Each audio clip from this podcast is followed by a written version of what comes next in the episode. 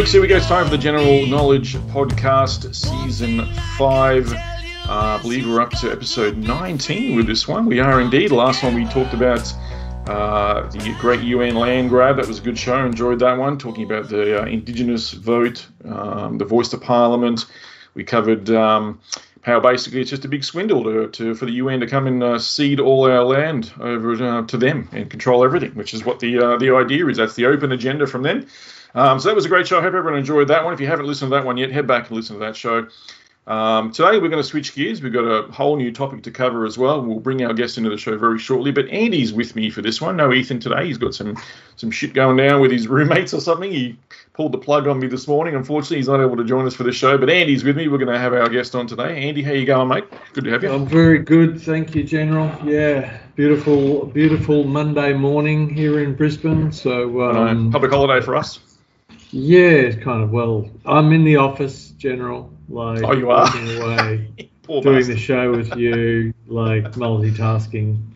Yeah, so it's oh, all good. Right. It's all good. So, well, make sure you uh, still chime in if you've got any comments or questions for our guest today as well too. But we'll bring him in now, mate. Um, if you're happy to kick off the show. Uh, Mike Williams is with us, researcher, musician. He's got lots of videos up on YouTube. He's done a ton of work over. He's quite a quite a few years now. Actually, he's been at this. Uh, but Mike joins us all the way from the states. He's um, from around North Carolina area there. Funnily, I was saying before when we were recording, Andy, we've got a few guests coming on from the, the Carolinas and the states. There seems to be a good part of the country over there. I might, I'd love to get over there one day. It looks awesome too. Uh, but yeah, Mike Williams is joining us, and his website is Sage of Quay. Uh, I'm pretty sure that's how you pronounce it. You don't pronounce it Key. I'm pretty sure it's Quay. Yep, sageofquay.com. Mike Williams, man, thanks for joining us, buddy, all the way from the States. How are you, mate? Good to have you on. I'm doing well, Lee. And Andy, thank you so much for having me on your show. Awesome, mate. Well, the reason why I got into you is I um I heard ages ago, like I reckon a couple of years ago, I, had, I, I listened to a podcast and I couldn't quite remember where it was from, right? So I'm pretty sure it was over at Greg Carlwood's High Side Chats, which is a great show. If you haven't gotten onto that one, you should try and get onto that one as a guest. That's a really good show, that one actually.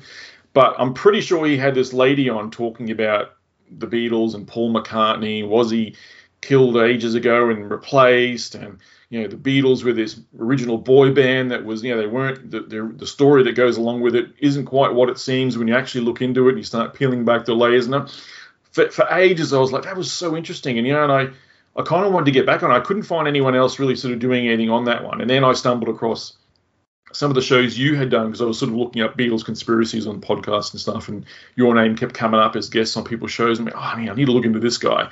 And yeah, you've done tons of work on it, mate. It is fantastic. Some of the work you've been doing, you've put a lot of time into this. Um, so today's show, folks, for the listeners out there, we are going to be talking about basically the Beatles conspiracy what is the deal with the Beatles? We're going to talk about Paul McCartney. There is a good um, a theory. Well, I guess we. I don't know if we can prove it or not, but we'll, we'll say it's a theory for now until we'll, we'll, re-examine that when we get towards the end of the show. But um, Paul McCartney possibly replaced with someone else to continue the boy band to make sure the money kept rolling in.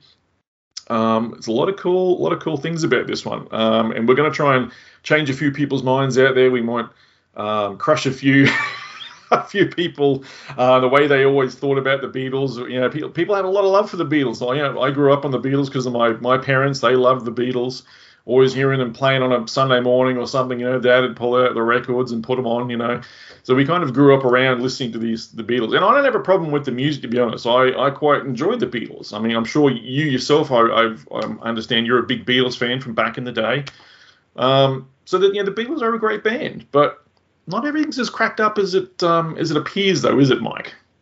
No, no. There's a there's uh, two stories with the Beatles. Mm. There's the story that is for public consumption, and then there's the story which I can I call the Beatles conspiracy, uh, which is very very different than what most people believe. Mm. And it has a lot of ties back to things, you know, it, um, Tavistock Institute, you know, like a lot of um, public perception management, you know, controlling how the public sees about political issues. Um, and they use things like uh, pop culture, bands, all this sort of stuff. We know that. We know that they do that now. They've been doing it for a long time. Just how long? Well, way back when the Beatles were doing it, possibly even longer as well. But um, it, it seems to be undeniable that the Beatles were used as this as as a tool, as almost a, almost a weapon against the people in a sense to control what they what they believe, you know, the public perception. Uh, it, it's so many levels, mate. I just it, it's unbelievable how many levels this is on about about the Beatles and, and what they really actually were and who was controlling them, the, the names behind it all. It's phenomenal. So let's dive into it a bit now. Let's first of all, before we get right into that, just tell us a little bit about yourself, uh, Mike. You're um, you've got your website. How did you start all this, mate? How did you get involved in all this sort of stuff and critical thinking and stuff? Well, I spent um, a good portion of my career, Lee, in the corporate world. That was over 30 years, and um, I retired back in 2014. Um, I then segued into a completely different career. I was a uh, uh, certified master hypnotherapist, and uh, I worked with hundreds and hundreds of people, helped them with various issues, whether it be to quit smoking, uh, release weight, uh, be better at uh, public speaking, confidence, and all of that. And mm-hmm. I retired from my practice in um, September of last year after 12 years of being in practice. Four of the years when I was in uh, in practice, it overlapped with my my corporate career. But going back to 2010, I want to say, I think it's 2010, 2011, that's when I started uh, really getting into alternative research. And I fired up my blog, and that's the Sage of Quay blog. And uh, if you go to my hub website, sageofquay.com. You'll see a link there for the blog. So that blog has been going for a long time, over a decade. And um, then also in 2014, I started doing podcasting like you guys are doing. And I did that for a number of years. And then in 20, uh, I guess it was 2016, I read a book. The book is this book here, I have nothing to do with the book, by the way. I just happened to read it. It's the memoirs of Billy Shears, and the author is Thomas Uharriet. And I had known about the uh, Paul is Dead conspiracy for a long time. When I was in high school, um, I knew all about it. I graduated in 1977. I'm going to be 65 years old uh, in January. You look good for 65, brother. well, thank you, thank you. I always say I think it's my wife's cooking. You're nice. Yes, good, good yeah. wife. so, um, um, I got into the book, and uh, I knew about the conspiracy because when I was back in high school, I actually put together a little um, lecture. It, our high school back in the day was a bit progressive, and we were able to bring in guest speakers to talk about certain topics. I mean, had to be approved and all that stuff. So I I had submitted, hey, I wanted to bring my friend Adam's brother in, Doug, who was about four or five years older than us, to talk about the Beatle um, clues, the Paul is Dead clues on the Beatle albums and all the backmasking and all of that stuff. And so I put this little thing together, and I didn't expect a lot of people to show up. Um, and I was putting flyers in the hallway and all that stuff. And then when it was showtime, it was standing room only in the classroom that they had set aside for for Doug to to do his pitch. And so I knew about it, but back in the day, I thought it was uh, essentially it was a, a, marketing gimmick, and we were we were always told that the Beatles were very clever and ve- uh, very witty, and so I thought, okay, so this is a clever, witty way to interact with the fans, sell more records, and stuff like that.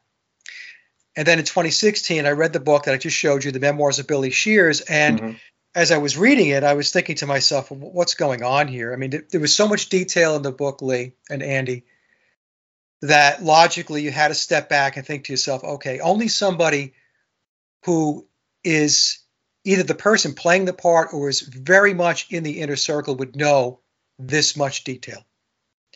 Yeah, this yeah, the memoirs of Billy Shears. That's it, it, It's technically what they call it's a fiction novel, though, right? That's historical what they fiction. It, yeah? historical fiction, right? So yeah. made up fiction, basically, is what they're saying. You know, um, but this this character seems it's too plausible, isn't it? It's almost it's it's almost like they're telling us what really happened without telling us what really happened. Like that, it seems to be the way they they want to do things. It's that that um, law of karma. You know, they've got to tell us what they're doing to us in some way um, before they or while they do it or whatever, you know, so that the karma is it's back on us, sort of thing, you know. Yeah, so historical fiction is interesting because it's fiction, technically fiction, but it's within a historical context. Mm. You know what I'm saying? Yeah. And um, so it is um, revelation of the method. So the person that's playing that's the, the one part, revelation of the method. Yeah. Yeah. So the person playing the part of Paul McCartney since 1966, the person that has the permanent contract. Paul McCartney died back. The book tells us back in September September 11th of 1966. Some researchers think it's August, some people think it's November, but the book says September 11th, 1966, and that's the date I go with because, and we'll get into this some more. But the it's Beatles key are yeah, key date. the Beatles are immersed in the occult. That's that's something that probably a lot of people don't know. And uh, if you go to my website, if you go to my Paul is Dead channel, I go into a lot of detail about all of the occultism around the Beatles. So what I did, Lee and Andy, was uh, I read the book, and um, I was telling Sofia Smallstorm. I don't know if you know Sofia, but um, yeah, she's, yeah, yeah. So Sofia and I are good friends, and I was telling her I was reading this crazy book, and I was telling her a little bit about it, and she said, "Hey, Mike, you know, you should come on my podcast and talk about it." And I didn't want to do it. Um, first of all, I didn't think anybody was going to be that interested in it. And the other thing is the book is 666 pages. There's the 666. Okay.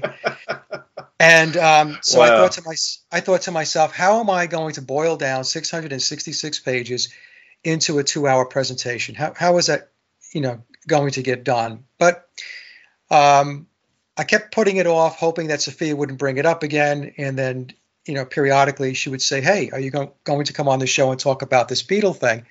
So finally, I agreed. I sat down. I did boil down the 666 pages into a uh, PowerPoint presentation, and um, I, I, did that uh, presentation and that discussion with Sofia back in September of 2016.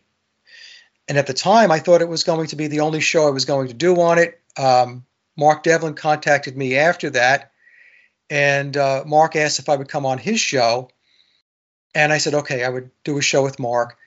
Uh, Mark's a friend of mine, and uh, I think in that show, if I'm not mistaken, I think I said that this was the last show I was going to do on this. and I think that it's was in too November. interesting. How can you not do more shows? It's too interesting. well, you know, it was interesting. What, what happened was, Lee, is that I just didn't know how interesting it was going to get. Was it just about the replacement of Paul McCartney?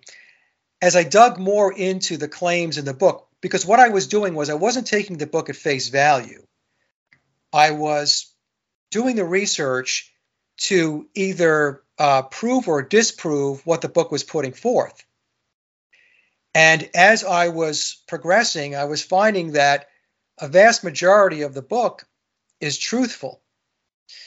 And the way to explain the book is uh, it's it's like a big puzzle, and it's a book that is it's a Masonic book, and the pieces of the puzzle are put out there, and it leaves it to the intrepid to to pursue and follow certain mm. clues and certain leads, follow the breadcrumbs to take you hmm. someplace. Mm. The book actually um, looks to have you go outside of it to validate information. And that's actually what I did when I, I did my big presentation on whether they wrote all the wrong music or not. I guess we'll get into that at some we point will, yeah. as well. Yeah. yeah.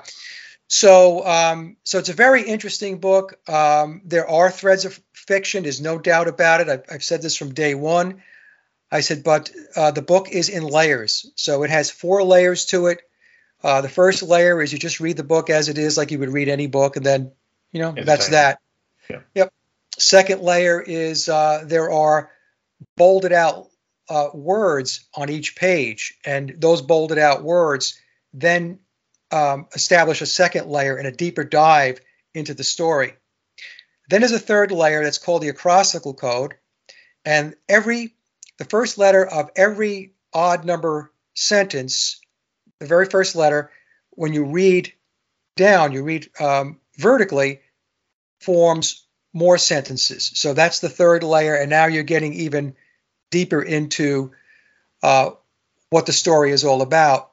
And then um, the fourth layer is a uh, a new set of information that the author uh, Tom Harriet has put out. They're called the whisper messages, and uh, these are very faint messages in very faint font that tells additional or puts forth, I should say, additional information.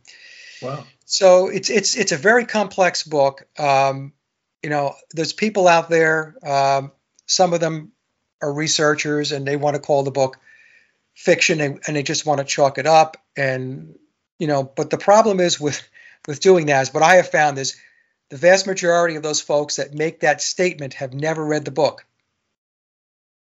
So I don't understand how you can pass judgment on something or or editorialize on something that yeah. you're not familiar with. I just don't understand that whole premise. But what happens a lot of times is, you know, there have been other researchers or there are other researchers that are in the game and they've been around longer than I have. I've been doing this for uh, over seven years now.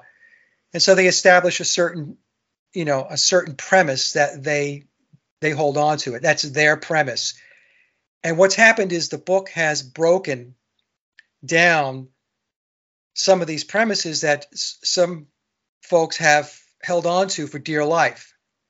And that's caused, you know, that's caused issues within the Paul is Dead community because um, just when you think that you have it nailed down, the book comes out and says, well, maybe you don't. Maybe mm. there's more to the story, you know? So, anyway, the reason why I bring that up is because uh, the other thing I should mention is it's not harmonious within the community. You know, there's there's a this it's not. I mean, it can get a bit nasty and ugly.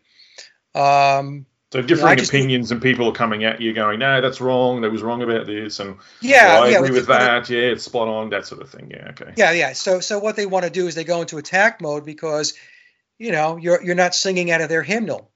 Hmm. You know, a lot of what a lot of researchers like to do in this topic with Paul is dead is they want to start with Paul was replaced, and then they want to move forward from there. They don't want to talk about the creation of the Beatles. They still want to believe that the Beatles were this organic, naturally talented, you know, Paul McCartney and John Lennon, genius songwriters. They want to hold on to that. They don't want yeah. to let it go.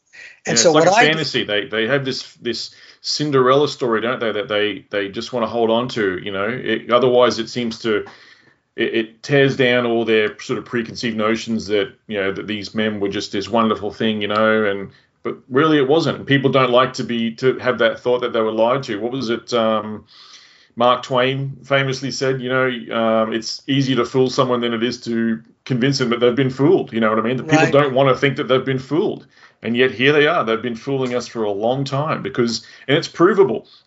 I like we, we, let's start getting into that a bit now about the Beatles and and how they came to be, and then we'll get into how some of the impossibilities come into it as well. You know, because they were the original boy band. Let's face it. You know, like nowadays, you know, there's freaking TV shows about you know creating boy bands. You know what I mean? Like it's right in our faces. Whereas back then, it, it wasn't. It wasn't in, in your face. It was all hidden. It was controlled. It was, you know, we, we need to produce these guys. We've got to control this. You know, the narrative was all about the narrative. You know, back then. Nowadays, it's like you know, it's it's just mindless entertainment for people to have a production, a, a boy band produced in their faces and pumping this, this shit right at them. Whereas back then, it wasn't that way. You know, it's kind of switched a bit. But the way I see it is, they were the original creation boy band, weren't they?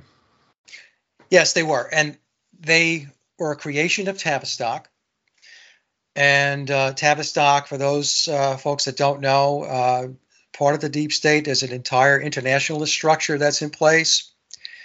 And uh, Tavistock is in the business of mind control and propaganda, working with, uh, you know, working with the CIA, working with intelligence uh, across the world, especially when we're talking about Western intelligence. Um, you know, these are all other groups that are tied in, or um, you know, Davos. We could say the World Economic Forum, uh, the Bilderbergs, the Trilaterals, the Council on Foreign Relations, the Club of Rome. This, this is the international structure that is in place. And Tavistock, um, who, by the way, is basically bolted to uh, the Rockefellers, um, has a huge, huge part in culture creation and social engineering and I hope you don't mind me showing you some showing some books. I go for it. I'm just going to quickly screen share this so people can sort yeah. of see it while you're doing that.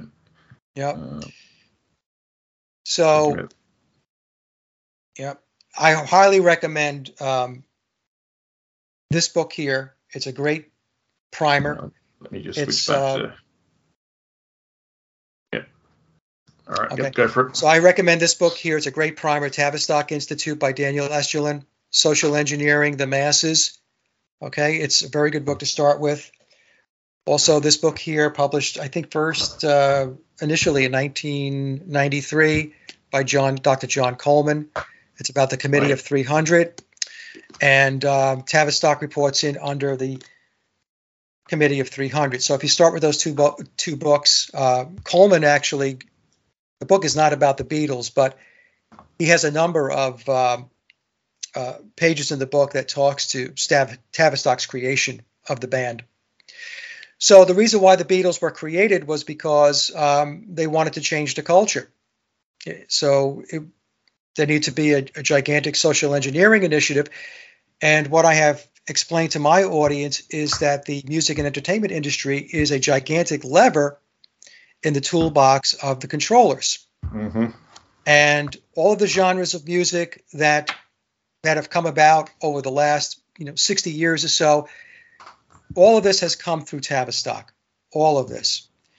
And um, so the Beatles were creation and they were created in order to break down traditional values, uh, to detach from institutionalized religion. In particular, they wanted a break from Christianity because Christianity was the predominant religion, especially here in the United States and you know across the world. So it was a process of of taking traditional values, taking institutionalized religion, breaking down the uh, the morals, the ethics uh, at the time, uh, and bring about a new age. It's what uh, Aleister Crowley refers to as the Eon of Horus, and the Beatles are very much tied into Aleister Crowley and his religion of Thelema. And and there you go. Yeah, just showing some stuff there in the background yeah, while yeah. you're while you're talking. Yep. Yeah, but um, a lot of this does go back to um, Aleister Crowley, doesn't it? And this this religion yes. of you know do do what thou wilt or whatever it was, you know. Um, we've yes. seen that come up a lot actually. Yeah, so Crowley is is, a, is an important uh, player in all of this. You know, some people think he was nothing more than a carnival barker, but he was not. Um, in fact, his religion of Thelema, which is Luciferianism, is the prevailing religious and spiritual philosophy of those that reside within the pyramid of power. In fact, that chart right there that you're showing, Lee, that is uh, John Coleman's chart where. Yeah. That's his org chart. He shows who goes where. And we can see Tavistock to the bottom yep. left, up through the committee of 300, and to the right, the Club of Rome, which is responsible for all of the uh, environmental agendas and psychological operations and so on. And attached to that, you know, Stanford Research Institute and so on. Yeah, so yeah MK anyway, Ultra, yeah, yep, all that stuff. Yeah, all of that stuff. And um, so Crowley's very important because Crowley, back in the early 1900s, um, he uh, said that there was going to be a new eon, a new age, and we were going to move to what he referred referred to as the eon of Horus, which we know as the age of Aquarius. And he referred to the current age or the age of Pisces or the eon of Osiris as a period of time, an age where humanity is shackled, they're not free, and uh, they are not following their pure or true will.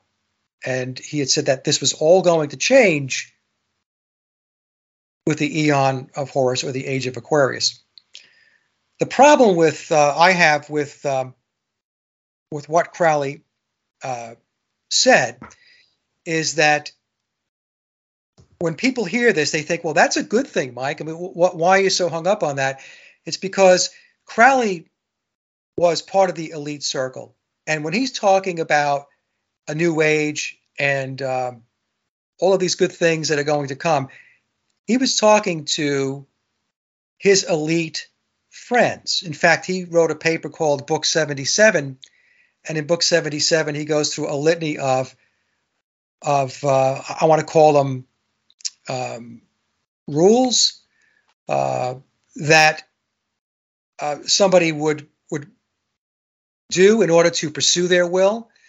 Uh, and at the very end of book 77, he says that uh, anybody who gets in our way, anybody who gets in the way of you pursuing your will, you have a right to kill them. I'm serious. I mean, this is what it says. Wow. And then he goes on to say that uh, everybody else, in other words, anybody who is not an initiate, anybody who is not in the club, will be our slaves. And this is what it says in Book 77. And so, um, but a lot of people, a lot of the elite subscribe to this thinking too. Like they they're on board with this stuff, aren't they? Yes, absolutely. So, in other words, what's going on today um, is they are imposing their will upon us. So they're imposing their pure, true will. So this this, this would be the tenets of of Aleister Crowley, of Thelema, and uh, so it's a battle of will and that's what we're going through right now. Along with, mm. I, I, always tell my audience too, Lee, that um, the controllers are occultists.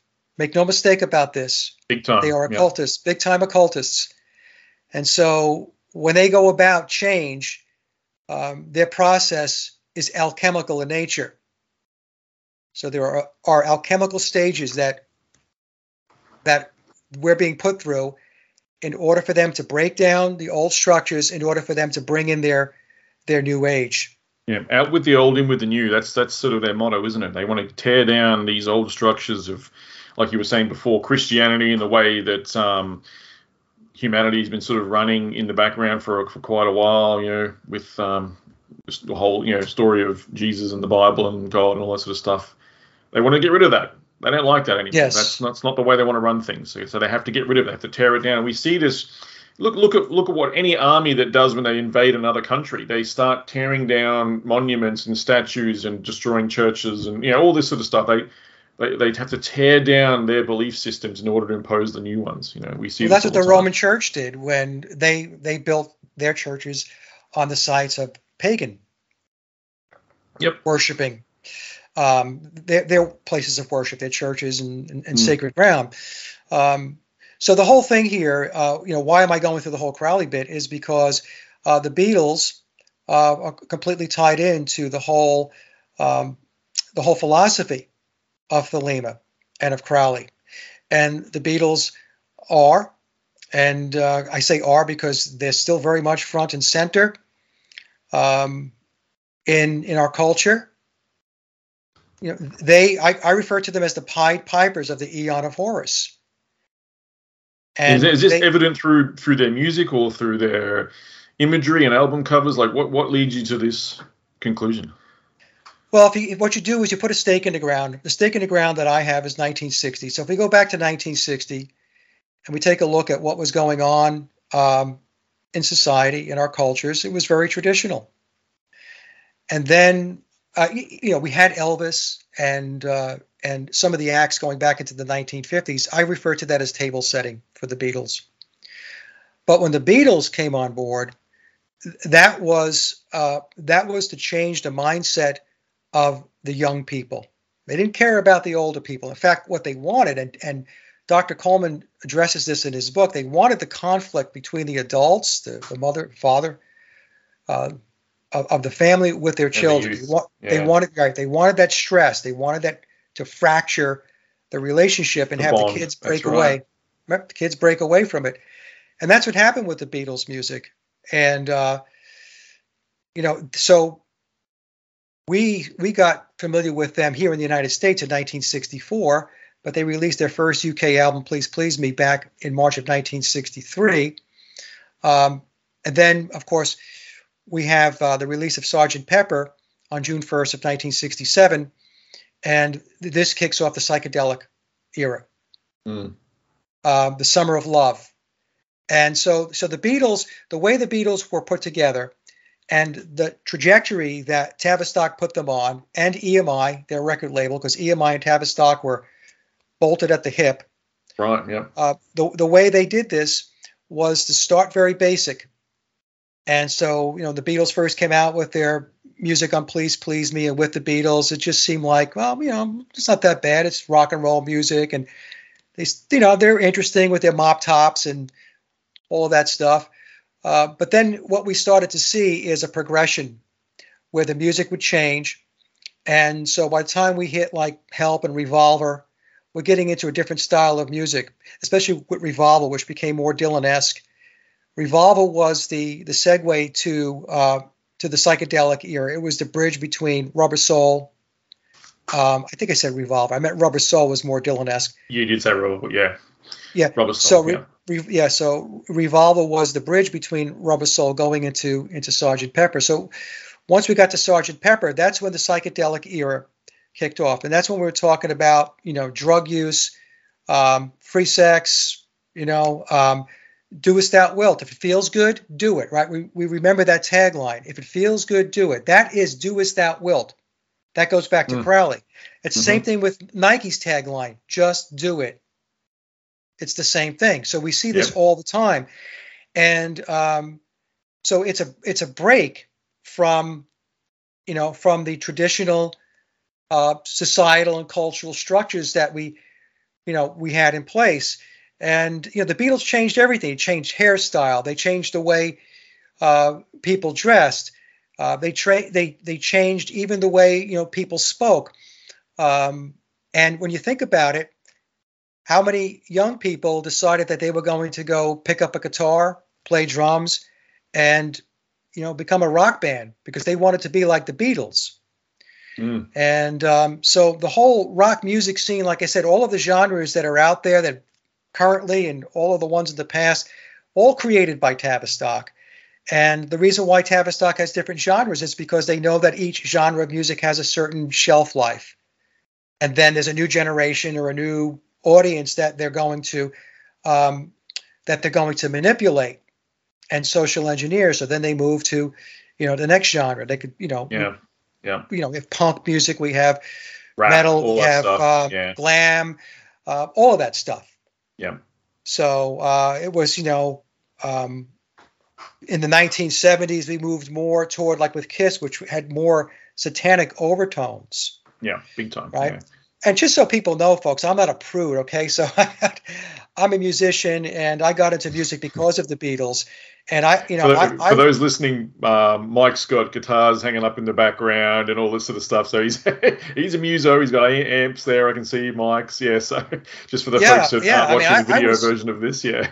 I was into it. So when I'm and I'm talking about how people were doing things differently, I was one of those people. So my mindset was mm. changed. My mindset was very different than my parents, you know. But you're thinking, well, it's just a new generation, and that's how it goes. Mm. But the Beatles really were foundational to everything else that that followed them. So some people might say, well, you know, there's music today, and I don't see the ties back to the Beatles. I, you know, I don't see that, so I don't understand how it could be foundational. But what you do get is when they have these artists, when they have them on interviews and they're talking to them, many, many times there's a mention going back to the Beatles, going back to Paul McCartney.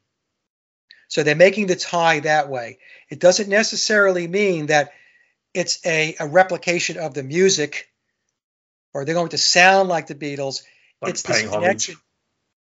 Right, they're paying homage exactly mm-hmm. to the Beatles, you know, because the Beatles are that foundation that everything else was was built upon.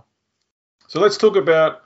Um, so we've got the Beatles. They've, you know, they're they're now a creation of Tavistock.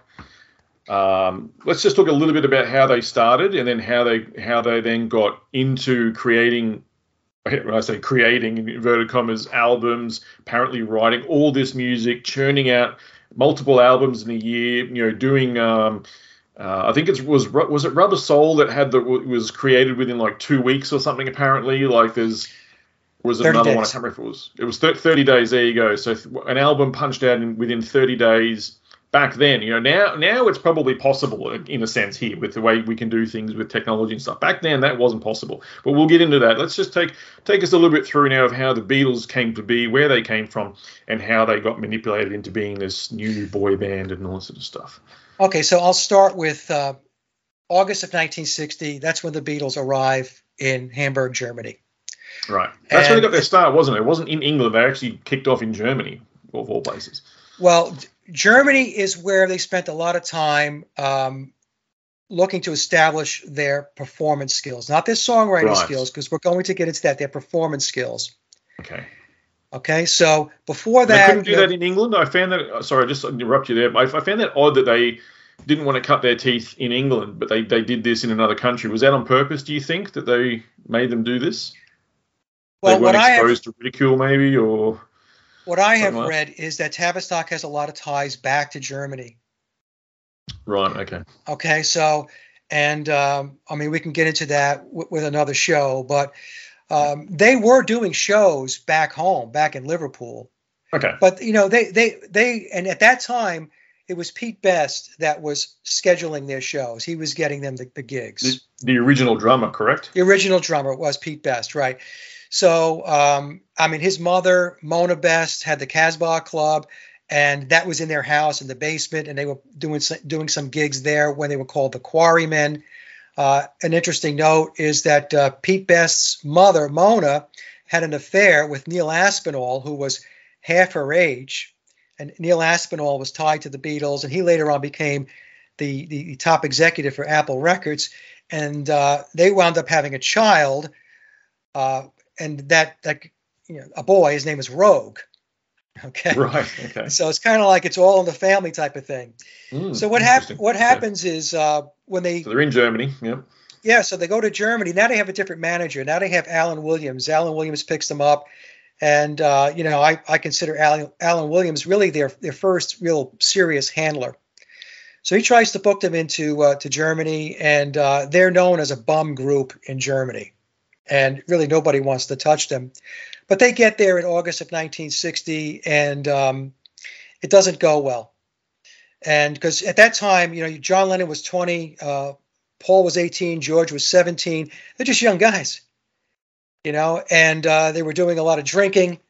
Uh, there's a, a, you know a lot of uh, uh, spending a lot of time with with the ladies and so on. Um, they were um, the gigs that they got. They wound up uh, uh, sleeping in an old cinema, an old rundown cinema, and that's you know so it was it was just the conditions were deplorable. So mm. by the time they got to December of 1960, they had accomplished really nothing in uh, in Germany, really nothing. So in a book, um, uh, it's called The Lennon Prophecy by Joseph Niezgoda. It's a very good book. I recommend uh, uh, folks read it. He says that um, Paul and John, you know, came back from that Germany stint in 1960 very dejected because, you know, nothing really materialized. So then what happens is um, they are put on really a conveyor belt to continue to perform, not only locally within Liverpool, but also taking their um, their their stints back to Germany. And when they went to Germany, they were there for like you know for a number of weeks. And in an interview that Pete Best did a number of years ago, he said that um, the the stints in in Germany, they would play for seven or eight hours a night. Wow, wow, yeah. that's huge. Yeah, it's huge. So then you know, then whatever time they left uh, the club, they would go back to sleep or whatever. And uh, he said that they got up around 3 p.m. in the afternoon, and then they had to be back at the club by six o'clock. So they wow. had a three hour they had a three hour window there. So this is when we get into the whole bit about people saying that the Beatles were writing all of this music. They were writing music back in Hamburg. They weren't writing music back in yeah, Hamburg. when? when? Exactly. When would they when? do this? Yeah. By the time you rolled out of bed at three o'clock in the afternoon and you've got to be back at the club at six o'clock, you're not writing music.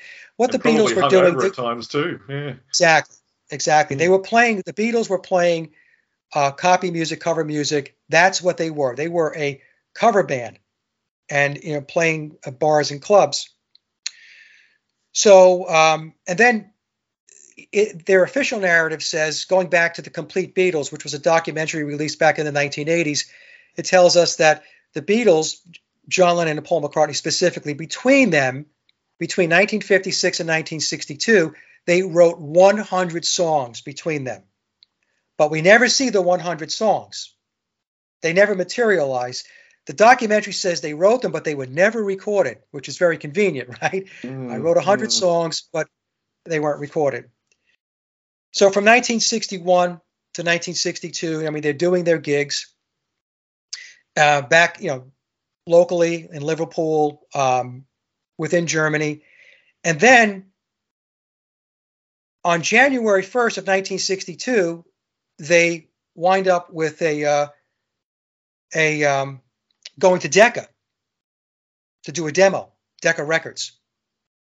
And at this point now, um, you know, they're they're connected into Brian Epstein. Who's their new manager? Is it?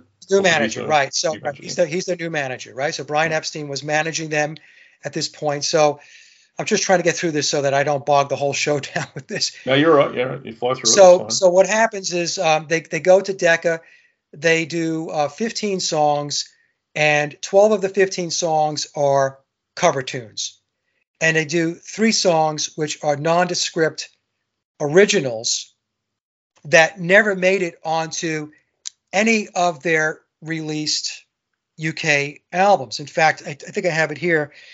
Um, they did three songs. It was Like Dreamers Do, Hello Little Girl, Love of the Loved, and Love of the Loved finally was released on Anthology One. So the point I'm trying to make here for the audience, folks, is that the official narrative tells us that between you know 1956 and 1962, John Lennon and Paul McCartney wrote 100 songs between them. Yet when they go to Decca, they can muster up only three nondescript originals that most Beatle fans don't know. And every other song on that demo, the 12 others, was were, were cover songs.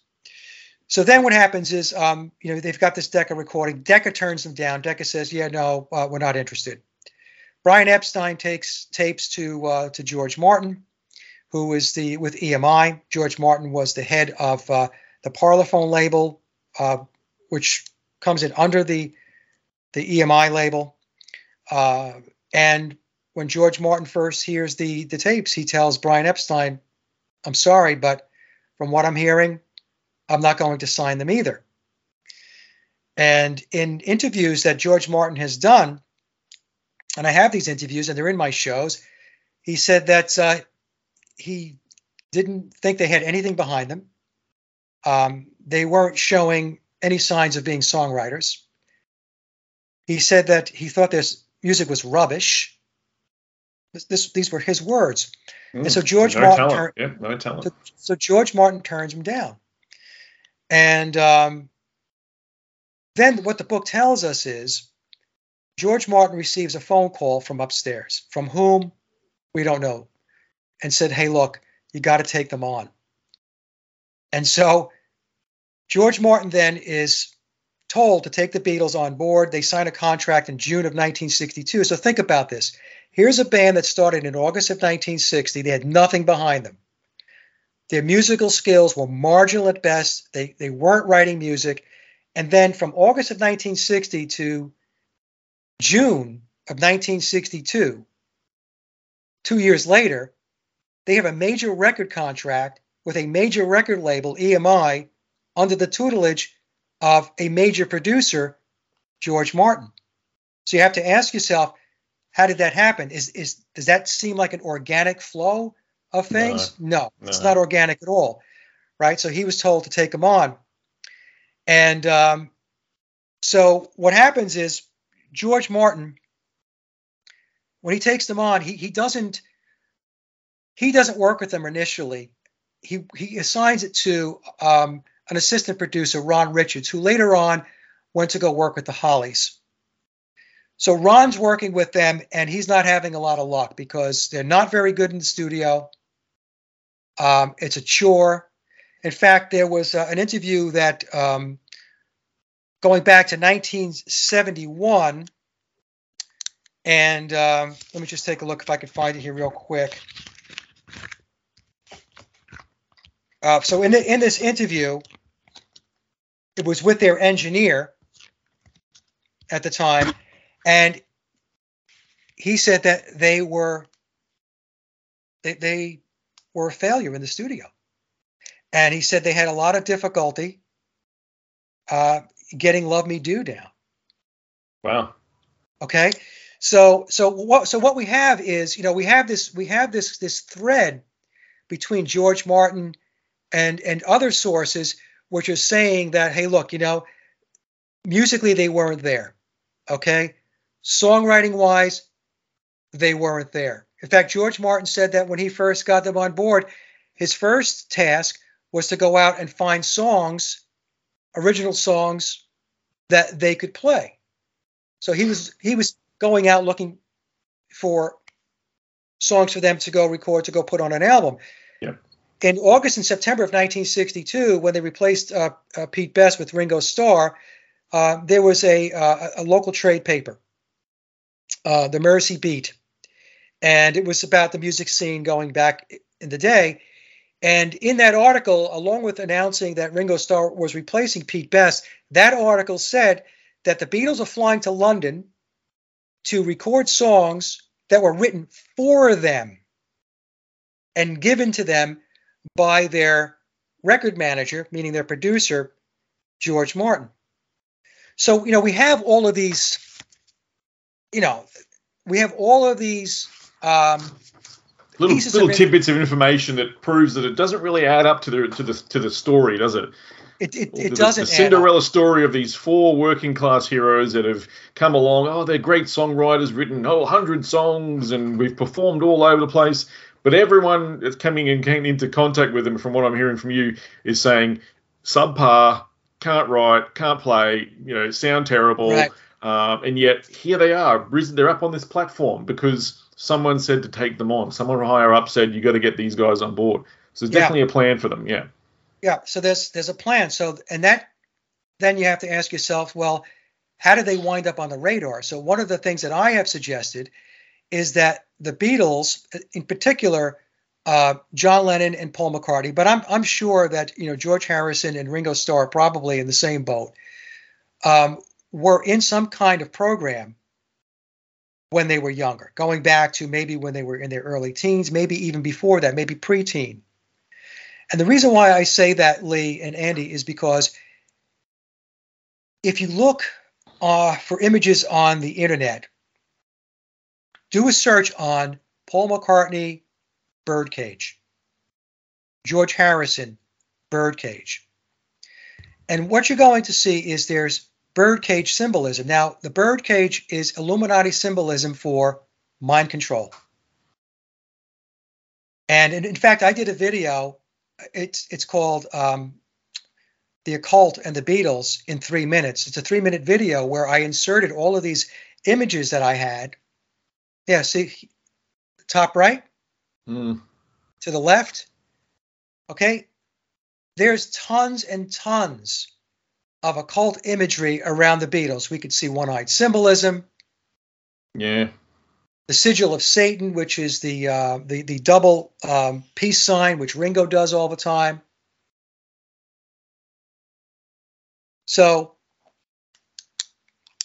so this is you know so that's how I believe they got on the radar. They were positioned and they were handled and brought along. Yeah, so right. then, you know, so, so then what happens is, you know, um, so George Martin gets them. He doesn't doesn't see anything really. I mean, he's saying he thought their music was rubbish. They didn't have anything behind them. The best song that they had, you know, I use quotes around that, uh, was "Love Me Do," and then they released their first UK album, Please Please Me, in March of uh, 1963, March 22nd, by the way, 322 is the Skull and Bones number. Yeah, well, that's, the that's the coronavirus number two, three two two. Yep. Yeah, and then all of a sudden, um, all of a sudden, Lee, they've got eight original songs on the on the first album, along with six cover tunes.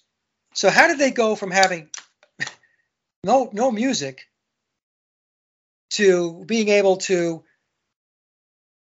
to have eight original tunes on their first album. I mean, they they show there was there was no evidence that they were capable of doing this. In fact, the evidence that I I have put forth many times in in my presentations shows that they they, they didn't have it. Mm. They weren't songwriters. And, and the way I, I position it is that Tavistock didn't need songwriters because Tavistock had songwriters. What Tavistock needed was performers. They needed a band that could front the music and put them out on the world stage. Yep. Send them out and go do the tours, go do the concerts. And so what happened was EMI with through George Martin, and I believe Theodor Adorno was tied into the whole uh, psychological operation as well. I think Adorno and, and and George Martin were connected at the hip.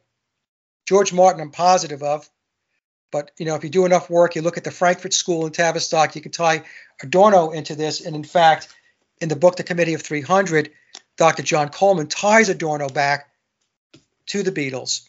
Mm-hmm. So the Beatles were the Beatles were taught music. They were brought into the studio and they were taught how to play certain songs. And they would rehearse those songs, and these are the songs that they took out on the road. And um, and people want to argue with me. They'll say, "Well, hey, look, you know, we have recordings, we have audio of them on YouTube. We can listen to them. So, you know, so if we have that, you know, how could it be that they weren't in the studio working these songs?" And what I try to explain to folks is audio without authenticated, genuine film footage to corroborate what's going on in the studio means it's nothing. audio. Yeah. it's just audio. Mm. And and what people have to, you know, that what they, what escapes them is when you have a major psychological operation, there's going to be all kinds of manipulation that's going to take place. As an example, I pose this question to folks.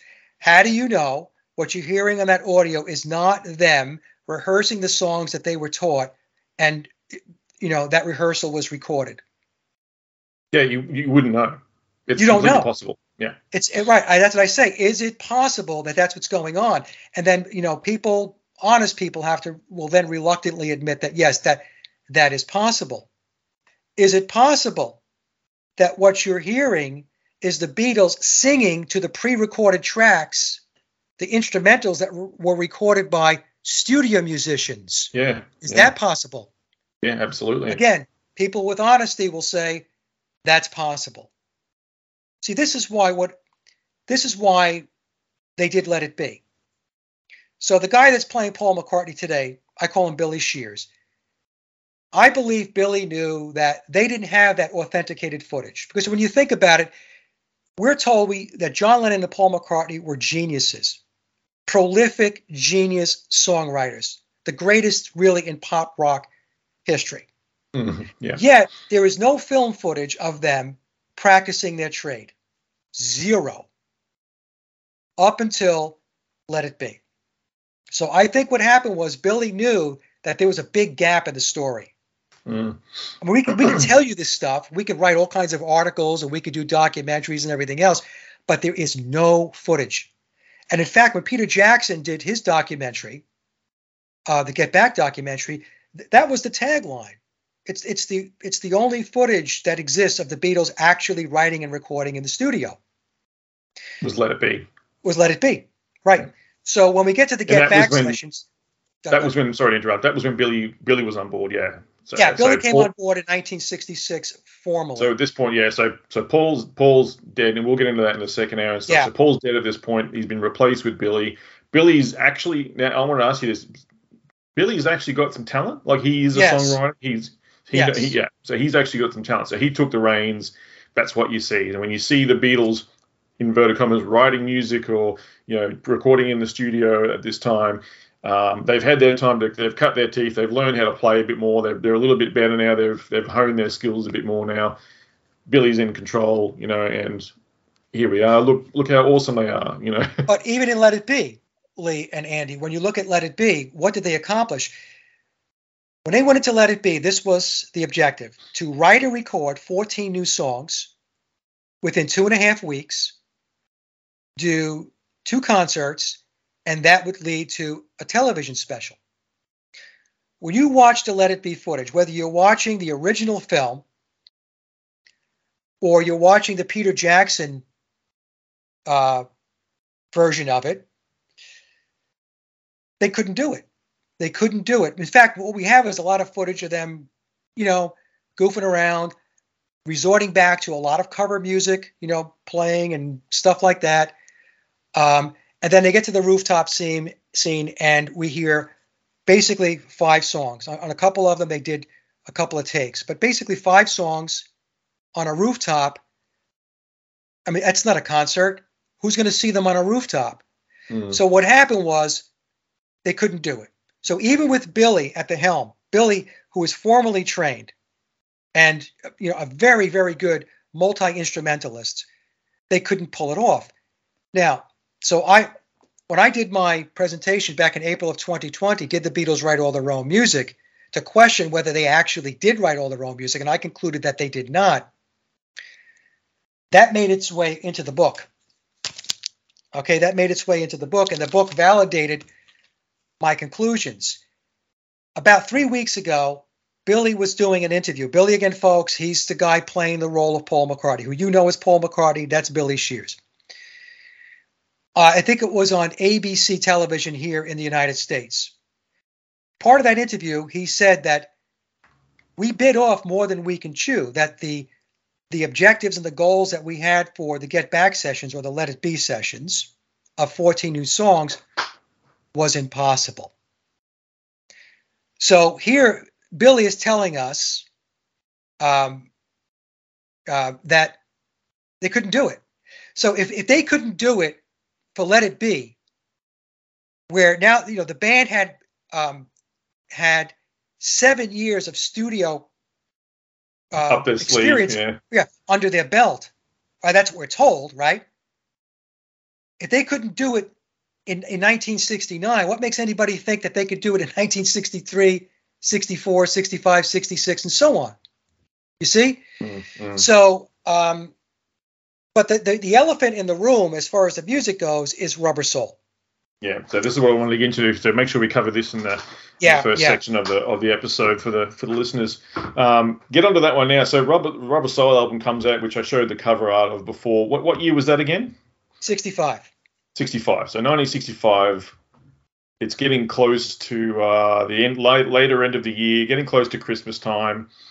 Where what do people do at Christmas time? Well, they go and buy gifts for people, don't they? They spend money. They go shopping. People want to go and buy gifts, so they, they didn't want to miss out on the good sales time of Christmas time of selling this Rubber Soul album around that time of year. Now, how did let's let's talk about how they accomplished this this mammoth feat in the time frames within which it happened. Go ahead, Mike. Okay, so what happens is they're doing their U.S. tour, and after the U.S. tour, um, they had a six-week break, and this was, you know, them being on vacation or, or holiday, and they had to be in the studio on October 11th, and they had to write from scratch, essentially from scratch, 16 new songs and have it completely wrapped up in 30 days to wrap up by November 11th of 1965. So October 11th of 65, folks, 30 days to November 11th. 16 new songs. That's 14 for the album, and then they did a uh, um, a single, a double A side single, Day Tripper and We Can Work It Out. Those are the two songs for the single. And the official narrative tells us that they came into those sessions with essentially no backlog of music. So they had to write from scratch. And let me just see if I can find something here. Um, because some people want to argue that, oh, no, well, you know, um, they, they had some music. Well, they really didn't. Okay. So the narrative tells us that they had partial or drafts of songs before the Rubber Soul sessions, which included some pieces of Michelle, some pieces of We Can Work It Out, and they had the song Wait, which was had the basic rhythm tracks recorded from the help sessions, which were earlier in the year in 1965. But here's the thing with Wait, because some people want to argue with me that oh, you know, it wasn't 16 songs they had to write, it was 15. Like that really makes a difference 15 16 changes know. everything yeah but the thing is the thing is Wait was pulled out of the hopper the way the official narrative explains it is it was pulled out once they realized that they were struggling for material. So, in other words, Wait was not one of the songs that they were coming in with. They didn't say, hey, we already have this one, so there's only 15 more to write. No, they came into the studio saying, we've got 16 to write. And then as as the sessions became a bit challenging, that's when they they pulled the song "Wait" out of the closet. Okay. So anyway, so what I try, I watched a, a documentary. Uh, Scott Freiman is the author. He does a great job. I mean, it's it's the official narrative. His presentation is very good. But you know, I've been songwriting for a long time. I, you know, recording and so on. And uh, I got 20 minutes into that documentary, that presentation, and I knew right away something was really off, way off. Because as soon as I heard 16 songs in 30 days, I said, There's no way, there's no way you can write 16 songs in 30 days. Now, when we talk about writing songs, it's not just writing them. Then you have to learn them. In other words, learning them means you have to teach the rest of the band the songs. You have to rehearse the songs. You're going once you rehearse, you're going to change things. You're going to change arrangements. You're going to add bits and pieces and so on. Then you've got to record the songs. How many takes is it going to take to record the songs, the basic tracks? And then you've got to mix the songs down. So, as an example, let me just give you an example of, of the schedule uh, that is the official narrative. It says the Beatles arrived in the studio on October 11th of 1965. One day in, they recorded the song Run for Your Life. They showed up on October 11th, October 12th. Run for Your Life is in the bag. On October 13th, two days in, Drive My Car is in the bag. Done. On October 16th, five days in, Day Tripper is done. On October 18th, If I Needed Someone, seven days in, is completed. Now, how, I mean, the whole thing is like this. And on the last day, October 11th, the last day of recording, they that was, finished. That was the first day, wasn't it? October 11th? October 11th was the first day. On November 11th, I meant to November say 11th, October, sorry. November Yeah, 11th. did, sorry. I'm sorry. On November 11th, on the last day, they finished four songs. You won't see me, girl, wait, which was a leftover from the help sessions, but they had to do the, the vocals and all that stuff, and then the song "I'm Looking Through You." So you have to ask yourself, how is this even possible? This this would be like saying the Beatles are a machine. They wrote they write a song on the spot, on demand. It's in other words, there's there's no throwaways. There's no reworks. There's no rewrites. They didn't start Yeah. a song and say, "Oh, this is not going to work." Okay, It's, it's almost like landing else. on the moon first try, isn't it? You know? Exactly. everything they t- exactly everything they touch turned to gold, and you got to say to yourself, "How can that be?" So this is a chart. I'll just read from it, uh, Lee. We don't have to show it. So in the month of October, eight songs were recorded in 18 days, with a total of 28 takes for all songs. So that means it was an average of three and a half takes per song. Not one song that they did in Rubber Soul exceeded five takes. How can that how can that be possible? You're writing the It songs can't. from scratch, you're learning them, you're rehearsing them. So what's going on here? In November, eight songs were recorded in 13 days, five less days than in October. And they did that in 14 takes for an average of 1.8 t- 1.8 takes per song. This is in the land of impossible. Okay, it's Yeah. it's not even remotely feasible. That's, I mean, what people need to understand is that that is the same as you, you're all in the booth, everything's ready, all, it's all set up. They start playing on cue, the vocals are correct, everything is correct at the same time, and it all marries up in one take. It doesn't happen. It can't happen that way. It- How it does can't that happen? happen.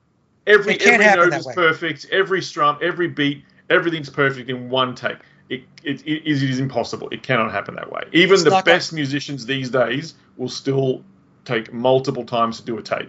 Yeah, Yeah. so they did 16 songs in 30 days with a with a total of 42 takes for all songs. So um, that's 2.6 I mean, did they sleep? song. Did they eat? Did they like how? Well, here's the thing. did they leave the building? Like, what's going on there? Well, here's the thing. Also, he, this this is another you know uh, one of these anomalies. During the um, Rubber Soul sessions, they actually that's when they received their MBEs. So they stepped out of the studio. They also took a day out to do a Christmas flexi disc, and then they took two more days out because they had a TV special to do. So, so the so what happens is see, Rubber Soul. Once you you dig into it, it's it starts to come apart at the seams. Yeah, yeah. So Rubber Soul is is the is the clue that gives it away that these guys weren't writing their songs, they no. weren't producing, they weren't the the the be all and end all of best musicians and geniuses in the world. This is the this is the proof, right? This is the mm-hmm. thing that brings it all out and, and tears it all apart, right? This is the proof. Right. That's right. Yeah. And then I'll, I'll, get into it in a moment because that's not the only problem with Rubber Soul. See, that's the, the first problem is the songwriting, it's the rehearsal, it's the recording, it's the mixing in, in 30 days. Uh, you know, I, I said, no, it can't happen. But here's the other problem with Rubber Soul.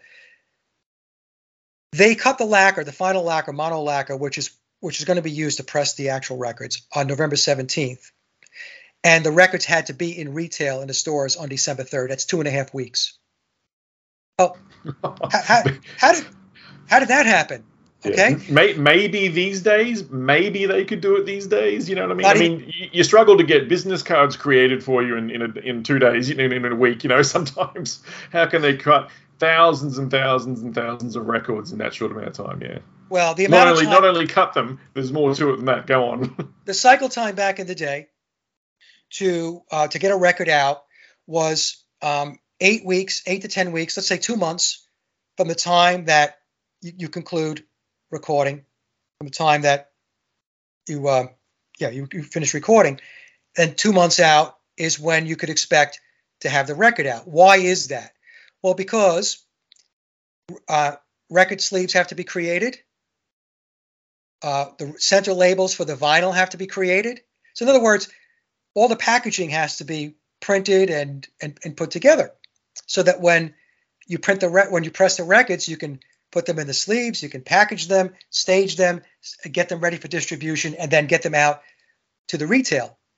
Now, in order to have the record sleeves printed and the, the center labels printed, you have to know the songs. You have to know the songs, the names of the songs, because the and names the of the songs, of the songs too. And, and, that's the sequencing. I'm going to get to that. Yes, right, sequencing, exactly. Yeah, sorry. Yeah. So, so of course, everybody knows this, right? The names of the songs are on the back of the album, and the names of the songs are on the center label that gets printed on, uh, excuse me, pressed onto the vinyl record, whether it be the 33 RPM record or the 45. The official narrative tells us that George Martin didn't finish the sequencing, the order of the songs, which songs in what order were going to be on side A, which songs in what order were going to be on side B until November 16th, the day before the lacquer was cut. Now, in order to do the sequencing, you have to know the run times. In other words, how long is the song? Is it two and a half minutes? Is it three minutes, and so on? So you have to have you have to have the run times.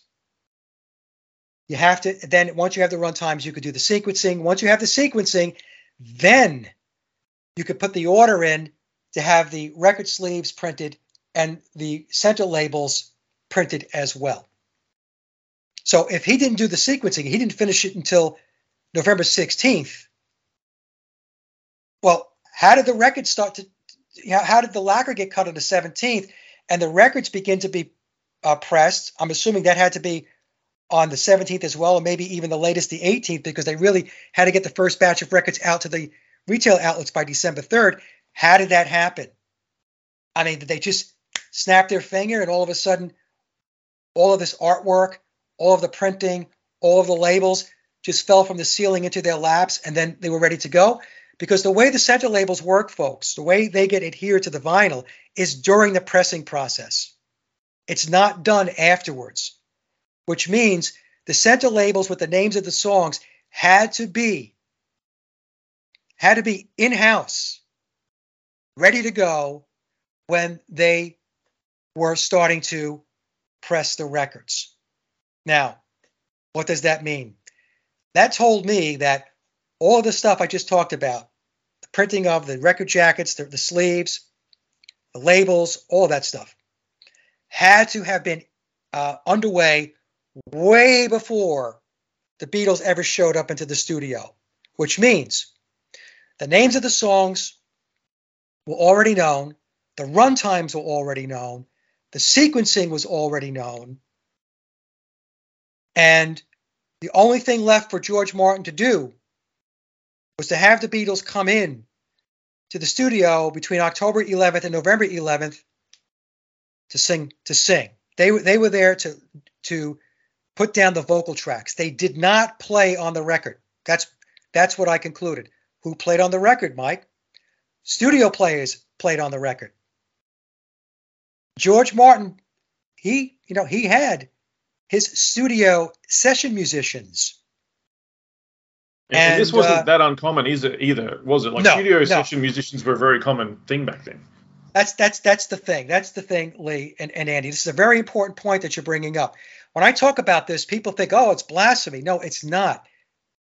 If we go back, I call it the Wrecking Crew model. Here in the United States, we had the Wrecking Crew. They were LA based. We had Muscle Shoals here on the East Coast, and these were studio musicians, studio players. Um, Eric Clapton when, was a studio musician back in the day, wasn't he, as well? You know, some of the Jimmy best known musicians. Yeah, Jimmy yeah. Page, yeah. Um, uh, John Paul Jones. Okay, so th- this studio players are the people that you're hearing on 98% of the records that came out in the 1960s and 1970s. It was the Wrecking Crew model. So in the in the states, you know, they had their studio players. In the UK, they had their version of the Wrecking Crew with people like Vic Flick, Big Jim Sullivan, and um, Eric Clapton, Jimmy Page. And mm. these were the people that were putting the the songs down on tape because the way it works is, you know, George Martin, the songs were already written. Yeah. They, they were written by professional songwriters on the EMI slash Tavistock staff. Some want to argue that it was it was solely Theodor Adorno. I, I don't subscribe to that. I believe Adorno, uh, in all likelihood, did write some of the music as well as George Martin. I have a clip of George Martin say that, saying that he wrote the guitar lead for Michelle. It was his composition, those were his words. But I believe what they did was they had maybe five or six uh, studio, uh, excuse me, five or six songwriters that were dedicated to the Beatles' psychological operation, to that initiative. Yeah, yeah, it seems very plausible that that's the case. Yeah, for sure. Yeah, yeah. So, so what they did was, you know, they wrote the music, and then George Martin convened the studio players. He put the sheet music in front of them. Yep, yep. They Record banged out the songs, recorded yep. all, so Beatles now come the in. They sing. They sing to the pre-recorded just, tracks, just, to the instrumentals. Yeah, they just sing sing like karaoke to the instrumentals. Karaoke. And, yep, it's the yep, Monkees. Put it down, record that, and pump it out. And they can they, they could have theoretically they could have just sung all those songs in in a day almost and recorded them in a day and then punched it out and got them all done. You know. Yeah, I think what happened was um, they you know they the songs came with a uh, a guide vocal, so they had to learn the melody. Yep. Uh, in fact, I've got a clip of them trying to do uh, to get "Think for Yourself" down, which is credited to George Harrison, and that's on the Rubber Soul album, and it's it's it's unbelievable. I mean, they they just had a very difficult time nailing the song, and I'm thinking to myself, why is George Harrison, especially George Harrison, having a hard time nailing the song down if he allegedly wrote it? I mean, typically, if you wrote the song, you have the melody, you know the vocal, you you you can sing the song you're not the problem okay? Mm, maybe the others have to learn the, the, you know some their vocal parts and the harmonies and stuff like that but it was it, it, i mean it just it was in my mind proof positive that this is what this was what was going on. Yeah. And um you know and then again you know we go back to um billy uh saying that hey you know we bit off more than we can chew with let it be. Again all right you guys are supposed to be genius songwriters the, the greatest of all time, yeah. Greatest of all time. And, and, yeah. you're saying that, you know, you couldn't do the 14 songs for the Get Back sessions or Let It Be sessions.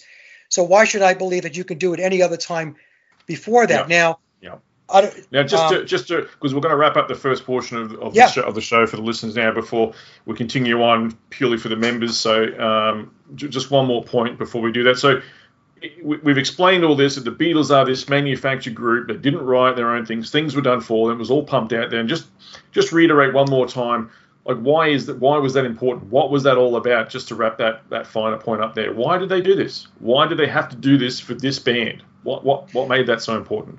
the Beatles were really the um, the first um, band, rock band, um, that was going to be foundational and set the stage for everything else that followed.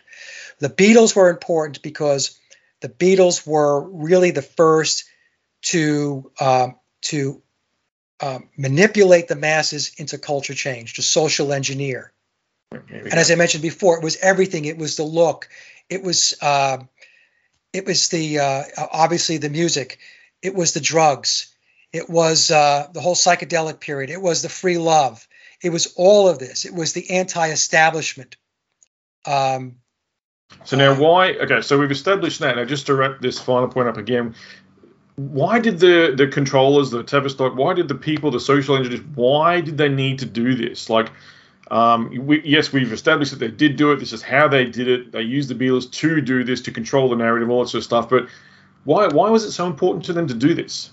It goes back to Crowley's Aeon of Horus. Okay, so they're occultists, and they're look they're looking at the the current age, the the age of Pisces, which we, I believe we transitioned out of officially on December 21st of 2012. The whole Mayan calendar bit that was, was really era. It was the end yeah. of that that age, right?